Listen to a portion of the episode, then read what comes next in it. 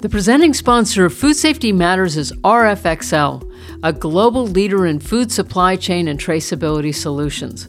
Stay tuned for our interview with Rob Clark, North American Sales Director for rfXcel, and John McPherson, Senior Director of Digital Innovation for rfXcel, for a discussion on the ins and outs of FSMA 204 and what companies like yours can be doing to be ready for the FSMA legislation.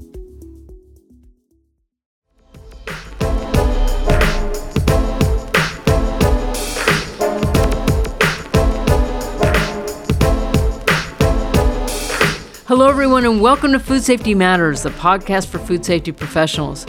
I'm Stacy Atchison, publisher of Food Safety Magazine, and I want to thank you for joining us for this special bonus episode, which is part of the series that we're producing in conjunction with FDA in our exclusive Evolution of New Era Advancing Strategies for Smarter Food Safety.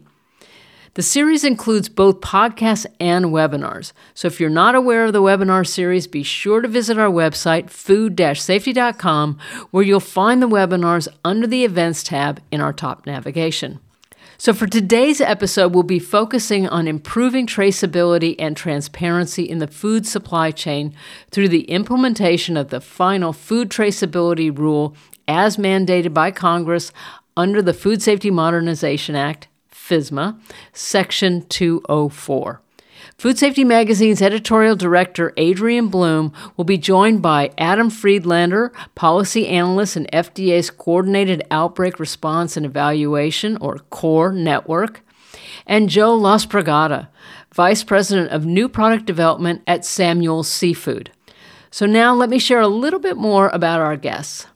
Adam Friedlander is a policy analyst in FDA's Coordinated Outbreak Response and Evaluation Network, where he helps lead the agency's efforts to advance strategic, tech enabled traceability initiatives under the new era of smarter food safety.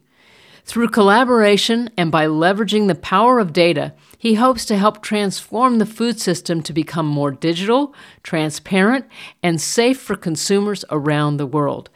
Adam graduated from Cornell University with a bachelor's degree in food science and operations management and a minor in music. He received his master's degree in regulatory affairs of food and food industries from Northeastern University. Joe Lasprogata is a longtime seafood veteran with over 30 years in the industry. His love and passion started with his degree in marine biology, which took him to several corners of the world to source the best and most unique seafood available assisting top chefs with menu development and helping introduce, develop, and distribute over 30 million pounds of seafood annually. As Vice President of New Product Development at Samuel Seafood, he works directly with producers, aquaculture, and multiple non governmental organizations to introduce new products and develop successful brands. Joe has a true appreciation and unique insight to the seafood industry and its potential upcoming challenges. Most recently, he developed a digital traceability system to comply with both FDA shellfish regulations and the newly instituted Food Traceability Final Rule, FSMA Section 204. Please stay tuned after the interview to hear our discussion with our sponsor, rfXcel, on what companies can be doing to be ready for FSMA 204. So, welcome to another special podcast as part of our webinar and podcast series with FDA titled Evolution of New Era Advancing Strategies for Smarter Food Safety. So, today I'm speaking with Adam Friedlander, policy analyst for the Coordinated Outbreak Response and Evaluation Network, or CORE, at FDA's Center for Food Safety and Applied Nutrition and also Joe Lasprogata, Vice President of New Product Development for Samuel's Seafood Company. So, today we'll be talking about improving transparency and traceability in the food supply chain, which is part of FDA's tech enabled traceability initiative under its new era of smarter food safety, as well as the aim of the recently released Food Traceability Final Rule under FSMA Section 204. So, to begin, Adam, now that the traceability rule has been finalized, how do you anticipate that applicable companies' compliance with the rule from January 2026 will assist the core network in traceback efforts? Well, first, I want to thank you, Adrian, for the invitation to join this podcast and speak about the FDA's food traceability rule, which was published in November 2022. And it's it's very important for government and industry to work together, not only to improve public health outcomes for consumers and increase transparency, but also to help foster even greater supply chain innovation. My hope for today is to point the public towards FDA resources to learn more about the food traceability rule and for me to learn more about Joe's traceability journey. So, Congress recognized over a decade ago the need for better food traceability with the passage of the Food Safety Modernization Act, also known as FSMA. The one up, one back approach to traceability that began in the early 2000s under the Bioterrorism Act yielded some insufficient results for outbreak investigations because data elements were not well defined. It was difficult for the industry to link products and shipments together quickly and effectively, and it did not enable end to end supply chain visibility. This traceability rule helps create a harmonized language for food traceability. It lays the foundation for end to end supply chain visibility and it delivers an organizational method so that no matter what company or sector you belong to, company, companies regulated by FDA can play by the same set of rules. And software solutions can begin the process of interoperating with each other more easily. This traceability rule is a game changer for food safety. It is a game changer for supply chain collaboration, and it is a game changer for FDA's traceback investigation processes. At the core of this rule is a requirement that persons subject to the rule who manufacture, process, pack, or hold foods on the food traceability list maintain records containing key data elements, also known as KDEs, associated with specific critical tracking events, also known as CTEs, and provide information to the FDA within 24 hours or within some reasonable time to which the FDA has agreed. The CTEs in the final rule are harvesting, cooling, and that's cooling before initial packing, the initial packing of a raw agricultural commodity other than a food obtained from a fishing vessel, the first land based receiving of a food obtained from a fishing vessel, shipping, receiving, and transformation of the food. So, under the rule, each of these CTEs will have a list of key data elements they are responsible for collecting, maintaining, and in certain instances, sharing with their supply chain partners. There's also a requirement for establishing and maintaining a traceability plan that contains specific information outlined by the rules so that FDA can understand that business's traceability processes and procedures. And finally, there are a number of exemptions that are outlined in the rule, and FDA has cre- created an exemptions tool, which is available on the FDA website to help companies better understand these full and partial exemptions. So you are correct, Adrian, that the compliance date for the person subject to the rule is January 20th, 2026. And as stated in the Federal Register notice, we believe that this rule broadly will help speed up outbreak investigations by over 80% compared to current processes. The new requirements identified in the final rule will allow for faster identification identification and rapid removal of potentially contaminated food from the market, resulting in fewer foodborne illnesses and or deaths. So, during outbreak investigations, FDA works with other federal agencies like CDC and USDA, as well as state, local, tribal, territor- territorial, and international governmental counterparts. And while there are several examples I could highlight that examine how the requirements within the rule can help improve FDA's traceback and outbreak investigation efforts, I'll just offer one brief example. The rule requires a traceability lot code to be assigned to a food on the food traceability list. However, only those initially packing a raw agricultural commodity, performing the first land based receiving of, of a food obtained from a fishing vessel, or transforming a food can assign a traceability lot code. These descriptors, which are often alphanumeric, unique product identifiers, help link products and shipments together. And the method for assigning a traceability lot code must be outlined within the firm's traceability plan. In other words, the traceability lot code makes it possible for the FDA to make, make linkages within a firm and across a supply chain, even if a food was transformed into a new product and given a new traceability lot code by the entity who performed that transformation event. So if the FDA knows the traceability lot code and who assigned it, we can go directly to that entity during an outbreak investigation.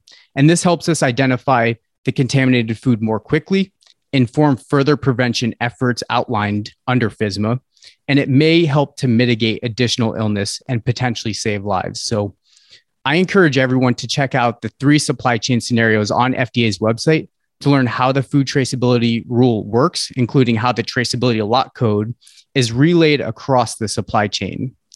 These three scenarios include examples from produce, seafood, and cheese supply chains, and they're a great resource to learn about the requirements of the rule, as well as how compliance with the rule can help FDA's traceback efforts. Great. Thank you, Adam, for that background. And, and certainly that 80% improvement you mentioned is uh, a significant projection. So um, that will be interesting to to watch and, and trace. So, Joe, my next question is for you. Um, you developed a digital traceability system to comply with both FDA shellfish regulations and the new food traceability final rule that was released in November. So, can you explain how your system adheres to the different requirements of these two programs and how you were able to design a program that covers both? And uh, hi, Adrian, and thank you. You know, again for including me in your podcast. I think more information needs to be shared with the industry, not only in seafood, but other industries on how this new FDA ruling is actually going to impact and actually how is it going to take effect. Quite frankly, we have to track 100% of the products that we sell. And if you've ever been into a convenience store, it's like tracking all the all the ingredients to a pizza or or a uh, or a sandwich. Uh, it's all broken down as fractionated lots that are coming in from overseas that are uh, being distributed throughout the United States in the small parcels, and they want us to be able to have the capability to, to track it.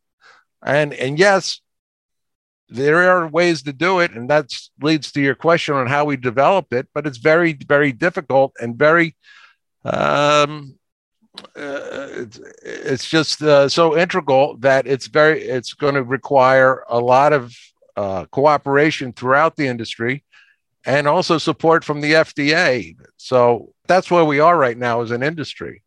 So we did develop a, a uh, system that basically, surprising to the FDA, mimics uh, FDA shellfish which is a very basic, also antiquated system that's employed to track all live mollusks right now.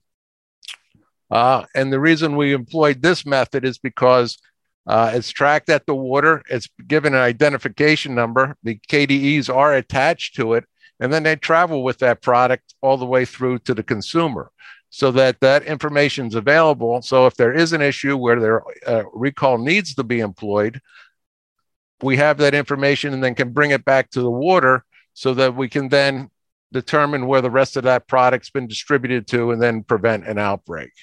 So if you take that concept and explode it into every single product that we that we sell, every fin fish, every uh, you know every crab, all the crab meat, all the products, and surprisingly enough, FDA has, has stepped back from mollusk in the 204, um, and that's what we're going to do but we have to track it. And in order to do that, as Adam mentioned, we need that identification lot code at the very beginning, at the time that the product hits the hill. The time that the product comes on land, if if there is an, a uh, a a, uh, a lot number assigned to that product, and it stays with that product throughout the whole process, theoretically, we'll be able to track it back.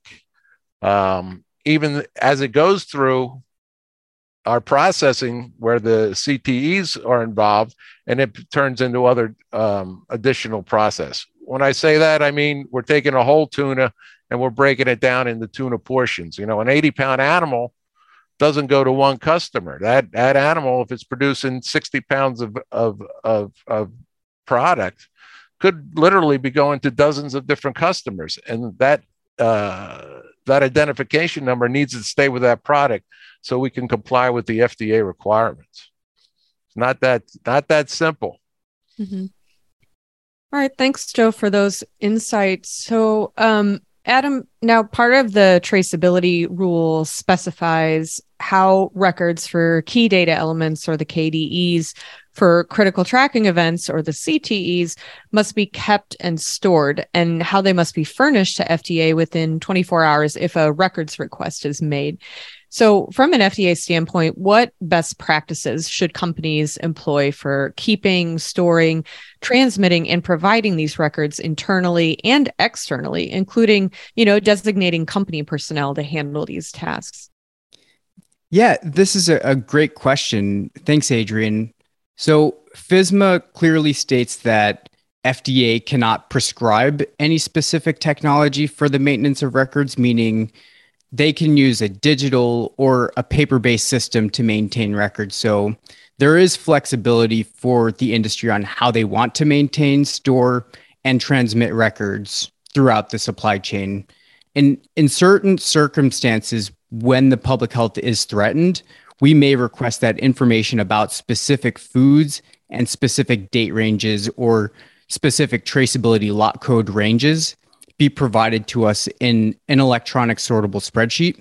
But we believe that firms that maintain their records on paper will be able to create such a spreadsheet using the information contained in their existing paper records under those limited circumstances. Uh, moreover, the rule does not prescribe a specific technology for creating the sortable spreadsheet. Although we recognize that there may be incentives or, in some cases, market pressures for entities to adopt electronic record keeping for traceability, and some entities may find it beneficial to invest in new technology to keep traceability records, the rule itself does not require entities to replace their paper based systems with electronic records. From an FDA system standpoint, FDA is in the process of developing a product tracing system that would allow information to be provided to FDA in a secure way and in a variety of formats similar to other FDA systems that allow industry to provide information to us. And as we progress in the development of this system, we will keep all stakeholders informed on the details of the system, including options for data formats and sharing the required records and electronic electronic sortable spreadsheet with the FDA. And Joe alluded to this um, earlier, but this rule really provides the what and where in terms of what data to collect and the points in the supply chain to collect them. But the rule does not provide the how. And I, I wanted to say that again because it's important because the rule does not provide the how of traceability. We only provide the what and the where. And there, there are so many great industry resources to help with the how, such as from trade associations, professional associations, data standards bodies. And so FDA will remain agnostic into how a company chooses to develop their own traceability systems and processes. But the rule is put in place to sort of be a guardrail to help the industry with improving traceability. And, and I think it can be done. So I will say that those involved in the food supply chain should plan for this upcoming January 2026 compliance date now. And I recommend reading the full Federal Register notice, which is available on FDA's traceability landing page. And this Federal Register notice includes the preamble text where you can read FDA's nuanced responses to comments received. Um, and it includes the actual regulatory requirements outlined within the rule. And also, the FDA landing page includes a variety of helpful resources such as FAQs and tools to help prepare for compliance and education. And finally, once you've taken the time to familiarize yourself with the rule, it is critical to begin working with your supply chain partners to develop a system for collecting, maintaining, and, and transmitting this traceability information with your partners in your supply chain to ensure effective and efficient traceability.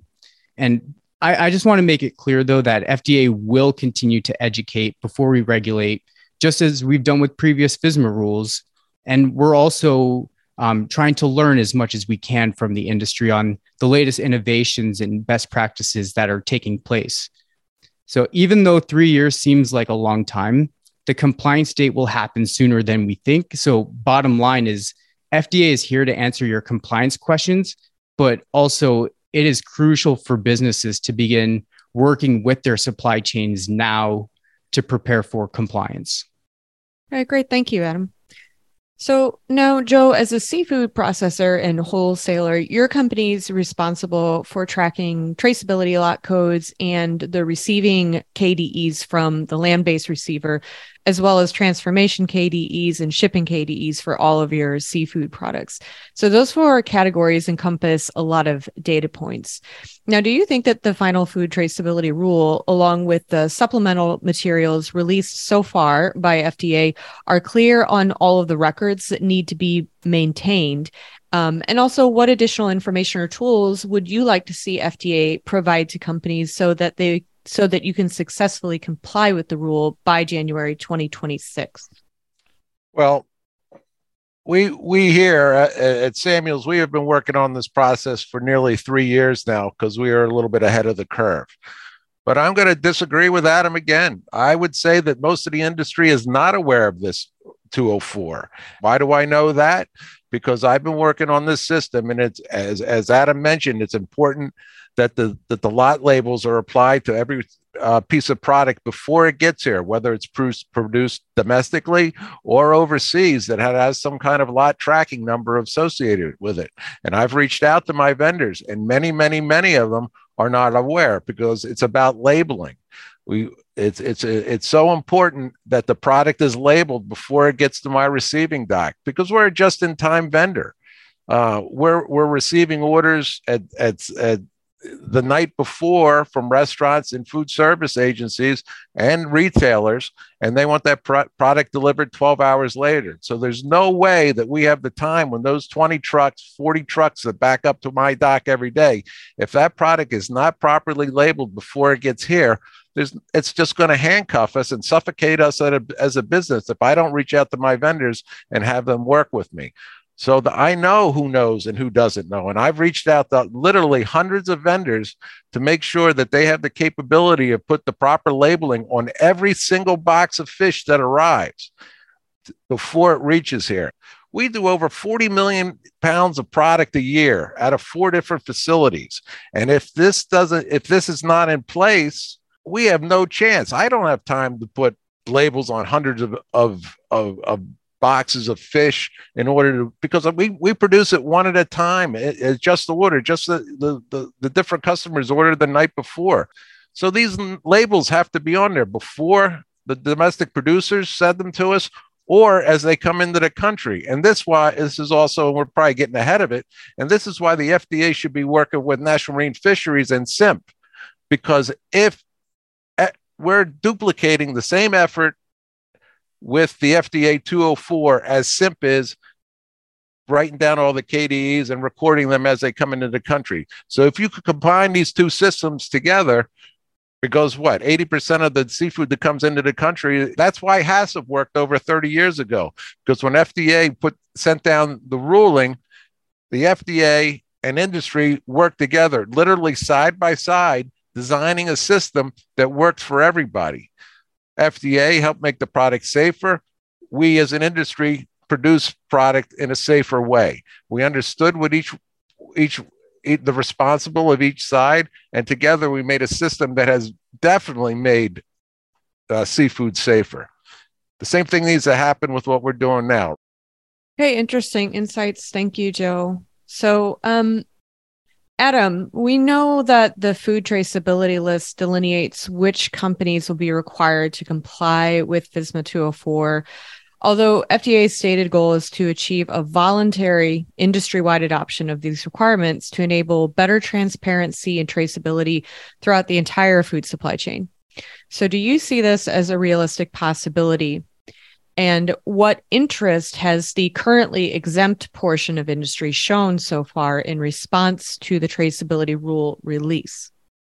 Yeah, thank you for this question, Adrian. And I also agree with Joe that we need to work with the industry as well as academic institutions, um, both domestically and abroad. This is a, a global food market, and we we certainly need to have um, outreach and engagement efforts that last well beyond the 2026 compliance date. This is the future of the food supply chain. So it is it's really important for us to build the relationships now, understand how the industry is thinking about complying with the rule and offering help to the industry if they need help. So um, I, I certainly want to extend that not only to Joe, but to everyone listening and to the general public that um, we're, we're here to help and we're here to learn as well. So, just to underscore your question, the requirements set forth in the final rule applies only to persons who manufacture, process, pack, or hold foods on the food traceability list. The rule does not apply to non FTL foods, FTL meaning food traceability list. So even if foods are not subject to the traceability rule, they are still subject to the one up, one back record keeping requirements outlined within the Bioterrorism Act. However, as stated in the, the preamble to the proposed rule, we believe that applying to all foods the approach to record keeping required under the food traceability rule would benefit both industry and American consumers by facilitating faster traceback and identification of contaminated food, thereby limiting the adverse impact of an outbreak on consumers and affected sectors of the food industry. Although we acknowledge that conducting more robust record keeping for all foods might not be feasible for all firms, especially those with fewer resources to devote to traceability measures, we hope that all entities in the supply chain recognize the importance of the rule's emphasis on the documenting and sharing lot code information as product moves through its supply chain. And as part of FDA's new era of smarter food safety initiative, we want to ensure that all stakeholders involved in the supply chain have access to high quality and low cost traceability solutions and this is why we hosted the 2021 Low or No Cost Tech Enabled Traceability Challenge. Uh, this challenge was aimed to encourage technology providers, public health advocates, entrepreneurs, and innovators from all disciplines to develop traceability hardware, software, or data analytics platforms that were low cost or no cost to the end user. Uh, with this challenge, we hope to enable food producers of all sizes to participate in tech enabled traceability in a scalable, cost effective way. Uh, the challenge resulted in 90 submissions from all over the world. And there was even a webinar that provided deeper discussion with the 12 winners from the challenge. While the challenge submission, submissions do not make up a totality of solutions out there, they did provide an interesting snapshot and important learning opportunity for all of us working in this space. So, FDA hopes to collaborate further with the industry to provide important public information on the numerous benefits of a strong traceability system and what it can provide that exceed the traditional food safety benefits of, you know, just Im- improving outbreak response and contamination prevent- prevention. So, we're, we're keenly aware that enhanced traceability will have a notable impact in areas such as food waste, food security, food defense, business intelligence, and overall supply chain transparency. The, the better all of us understand these benefits, the more conversations can occur with non traditional stake- stakeholders such as insurance companies or financial industries to continue to explore opportunities to incentivize and invest in the adoption of the requirements. To put a finer point on this, while the public health benefits are of utmost importance to FDA, we also believe that there are additional benefits, like the ones I just mentioned, to enhance traceability that will further uncover when the food traceability list foods are subject to the rule. And these benefits could inspire the application of food traceability list standards to non food traceability list foods. And to me, this seems like progress. So FDA most definitely wants to be part of this, this conversation. And although we believe the traceability rules requirements provide an important foundation for all those involved in the supply chain to speak the same language, we believe the industry, including those from um, exempted exempted parts of the rule, should voluntarily drive this conversation. So we're looking forward to learning more about the exciting innovations taking place within ac- industry and academia, and even from consumers, because it truly takes all of us working together to make this positive change within the food system. Great, thanks, Adam. And and yeah, we did discuss that low cost, no cost uh, technology challenge on the traceability webinar that we did. So um, thanks for bringing that up. It's interesting, and I'll, I'll have to check out the webinar that was done on that. I haven't actually seen that yet. So um, thanks for mentioning that. So I want to take a look at kind of w- what we are thinking about this this final traceability rule uh, down the road. And I'm going to pose this question to Joe first. So what are your hopes for the outcome of compliance with this rule from a business and customer relations point of view, Joe? You know, many years down the line after, you know, 2026, after it's been implemented, what, how are you seeing this, you know, 10, 15 years down the line? Uh, well, ultimately, the goal of this is to have a better understanding as how does a product move through the food chain. Uh, and actually not so much the tr- traceability, but the transparency, because it's mo- what's most important is that people know with confidence of what they're consuming. Right, that's the that's the key goal. And once you know where your product, what your product is, and where it comes from, then everything else can come into play. Your traceability, if there's an issue, we can do recalls, and and that's what we need to achieve what I hope, my hope is, is that the FDA understands the complexity of the wholesale seafood, that they understand that it's not what was represented by their competition of traceability uh, when they tried to have uh, different systems that would provide this, that it's just one whole product in, moves all the way through the system, one to the end user with only one or two different hands touching it. That's not how it works. It comes in, it's it's the product is is the form is transferred, transformed from whole because nobody buys a whole fish anymore, right? The industry gets portions, right? They get six ounce portions. So everything is processed, everything is cut before it is distributed, and then it is either mixed in one whole lot that a lot of the frozen guys uh, uh, produce, or in the fresh industry, everything's there's a lot of commingling of product. So that's why the lot numbers are so important. And and product comes in and is distributed within three days.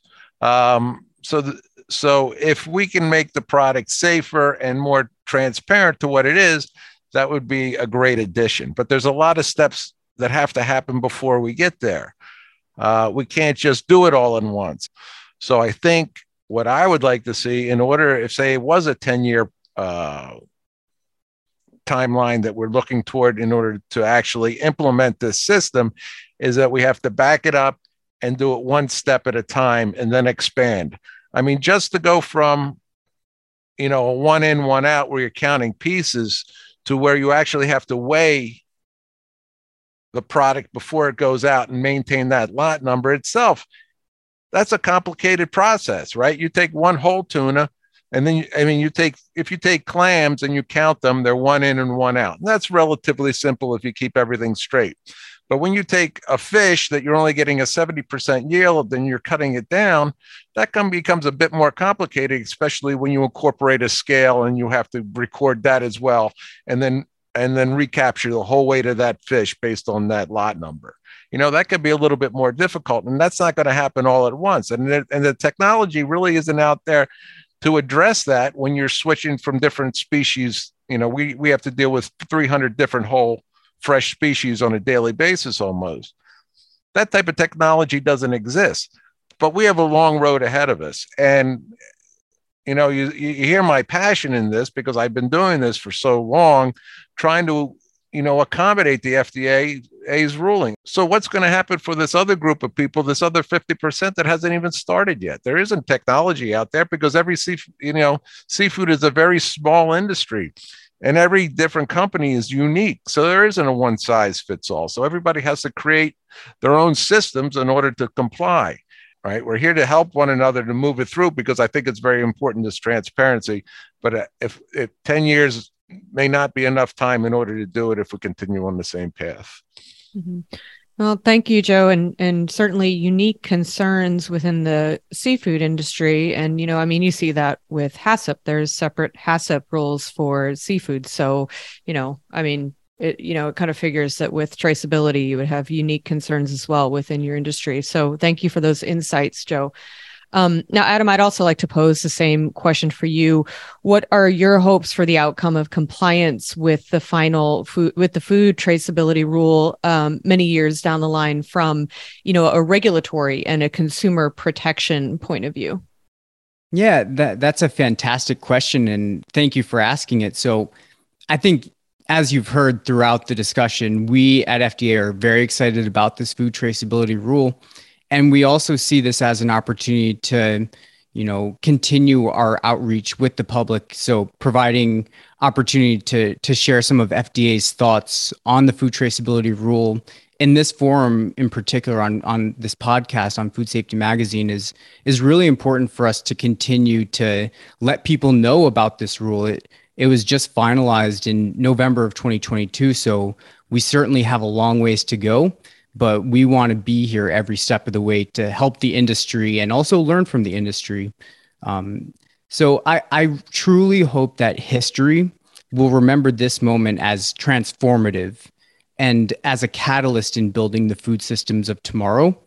I hope people will see the hard work the industry and government agencies across the country and the world are putting forth right now in not only learning the requirements of the rule, but also implementing a system that helps improve business operations. The concept of traceability is still in its infancy, so it, it's very exciting to see all of the rapid innovation taking place every single day. And I, as you've learned today, the goal of this rule is to protect the health and safety of the American people by helping those in the food supply chain more easily track and trace the products they process, pack, or hold. While this rule creates foundational rules for traceability, such as defining key data elements and critical tracking events, there is tremendous opportunity from this point forward for all of us to work together in developing innovative solutions that build upon these FDA requirements. There is also incredible opportunity for FDA to work with our international counterparts in harmonizing this new language of traceability. I imagine a day where consumers can pinpoint exactly what products they purchase from retail establishments or restaurants at the push of a button and the information embedded in their you know, digital receipt or paper receipt can point outbreak investigators directly to the specific lots that they purchased. Hypothetically, if during an investigation we noticed that consumers around the country were sickened by an identical strain of a pathogen, and those consumers have more accurate purchase history records, we may be able to more rapidly and accurately identify the exact lot or lots of product that caused the illness, especially if these records lead investigators to finding the exact strain in that facility, on that piece of equipment, or in the food item itself. So, having visibility into these more accurate data streams can also help modernize the speed, accuracy, and the scope of product recalls. And it has the potential to provide consumers with, you know, personalized alerts to products that they may have purchased included in that recall. This space is exciting because it feels like we're truly leveraging the power of data to make our food supply more robust and resilient. And it feels like we're genuinely making an impact in protecting the health and safety of the American people every day. And lastly, I just want to say that FDA has a FSMA technical assistance network where we answer all FSMA compliance questions, including for this traceability rule. So please do not hesitate to submit a question to the TAN. We, we call it the TAN, the Technical Assistance Network, because we will respond as, as quickly as we can with an official answer. But we just want to underscore the importance for being as specific as possible with your questions so we can provide the best possible answer. And so I just want to say thank you again for the opportunity to be on this podcast. Well, thank you, Adam. And uh, thank you, Joe, again, both of you for taking the time to speak with us today about the uh, about the final traceability rule and also uh, tech enabled traceability and traceback and um, the uh, work that's being done in this area. It's a pleasure to have you both. Thank you for the opportunity. Thank you, Adrian. And now, here's our discussion with Rob Clark and John McPherson with rfXcel. Well, I'm here with Rob Clark, North American Sales Director for rfXcel, and John McPherson, Senior Director of Digital Innovation for rfXcel to talk about FSMA 204 and where to get guidance on what it means to your organization and where to start. So let's first talk about the ins and outs of FSMA 204. Can you tell us what organizations can start doing now to ensure that they're ready for FSMA legislation in 2026? Well, that, that's a great question, Adrian. Where do you start? Um, I would say that there's three areas or three things that companies could be doing right now. Uh, first, I would identify the needs of your company. Um, and the first area I would look at would be the food traceability list or the FTL. Uh, for those that are not uh, familiar with the FTL, it is essentially a, a list of high risk foods that have been identified over time by the FDA that have led to outbreaks in foodborne illnesses.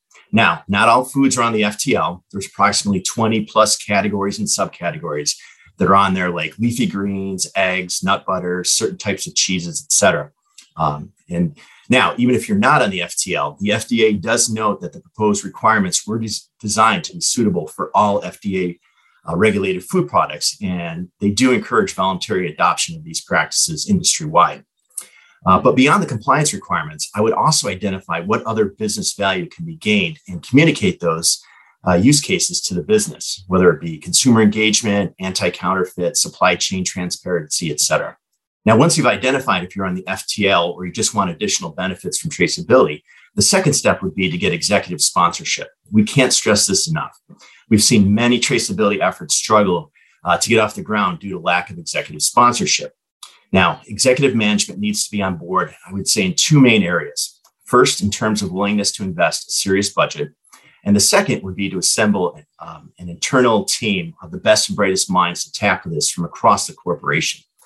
Now, keep in mind that executive management may, may not be aware of the FDA's requirements or the additional benefits of traceability, so be prepared to educate the organization as well. An additional way to get sponsorship with executives across the organization is to link the effort to the company goals. Um, could be such things as consumer engagement or supply chain transparency. You want to align this opportunity with other initiatives. Now, once you have the executive backing, the third area that I would focus on immediately is to create a cross functional team. This will include members from your organization from operations, marketing, the factory, IT, et cetera, to lead the effort.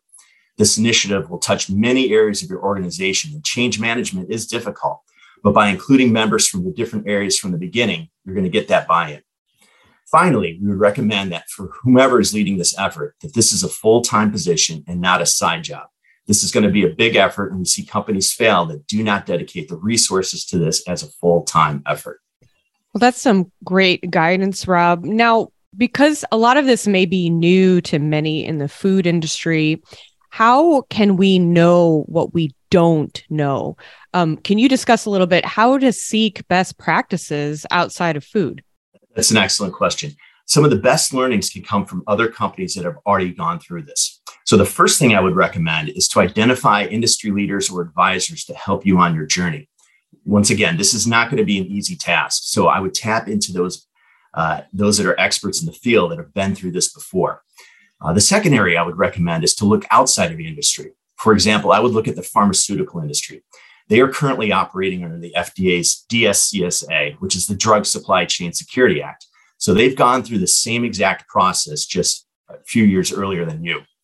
Uh, the first major deadline to the DSCSA was in January of 2015, which required manufacturers to print lot numbers on the packaging of all prescription drugs. And then starting later in this year, in 2023, full unit level traceability will be mandatory. So as you can see, the FDA started with lot level traceability similar to FSMA, and eventually moved to unit level traceability. So, pharma companies were in your shoes approximately 10 years ago. So, you can learn a lot from their mistakes and benefit from the lessons learned. So, those last points are really great. Now, picking up on that, can you tell me a little more about rfXcel's success in the pharmaceutical industry and talk about, you know, some mistakes you've seen through your experiences? Sure, Adrian, I can I can address that. Um, mm-hmm. You know, rfXcel has been serving the pharmaceutical track and trace industry since about 2003. So we've been at this for a long time. And, you know, and our organization has grown as the needs of industry have grown. And we've seen a lot of different uh, types of organizations go through dealing with what the FDA has asked of them uh, and watch the industry as a whole kind of grapple with the needs, not just what what the compliance needs are from industry, but really from the reason why these laws exist in the first place, right? Which is to protect us uh, as consumers. So as we've gone from tracking lots and working with EDI and to a serialized environment, as Rob just described uh, just now, the industry itself has moved from just very similar to what I think FDA is trying to do here in food, right? Move from a reactive stance to a proactive stance, and that's that's taken time. And those who have been most successful, uh, I think, are those who have taken the mindset and our experience that this is important, that it's important for their business, it's important for the industry, and again, it's really important for you know the consumers. I mean, the regulation has evolved, right? That DSCSA in this case and the traceability rule here with the Food Safety Modernization Act is really meant to protect us. Um, and the DSCSA's case is to protect patients from counterfeit or illegal drugs. So you know the compliance requirement evolves as well as the needs evolve as the challenges evolve and so i think that's what you can expect to see here so an organization that takes it seriously from the beginning and sees the value to not just their company but to the entire industry those are the ones who have had you know the most success in looking at it that way and we've seen this you know globally industry will always push back at first we're not ready takes too much time we need help uh, but one mistake i think we've seen is those who think it's going to go away won't go away. Uh, food safety is important in this case. Uh, we'll push back. Work industry works with the FDA to try and get an understanding of when these deadlines are and what do they need to do.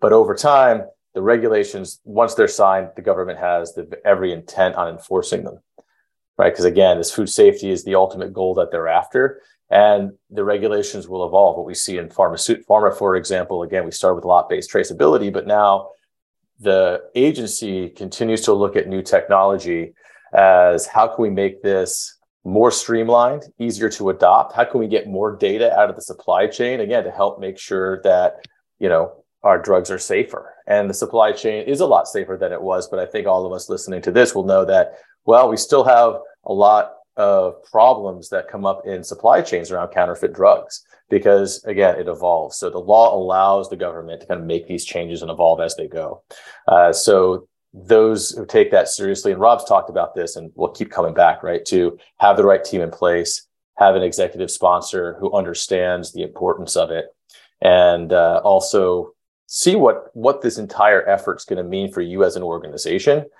those are the ones who are going to be most successful mm-hmm.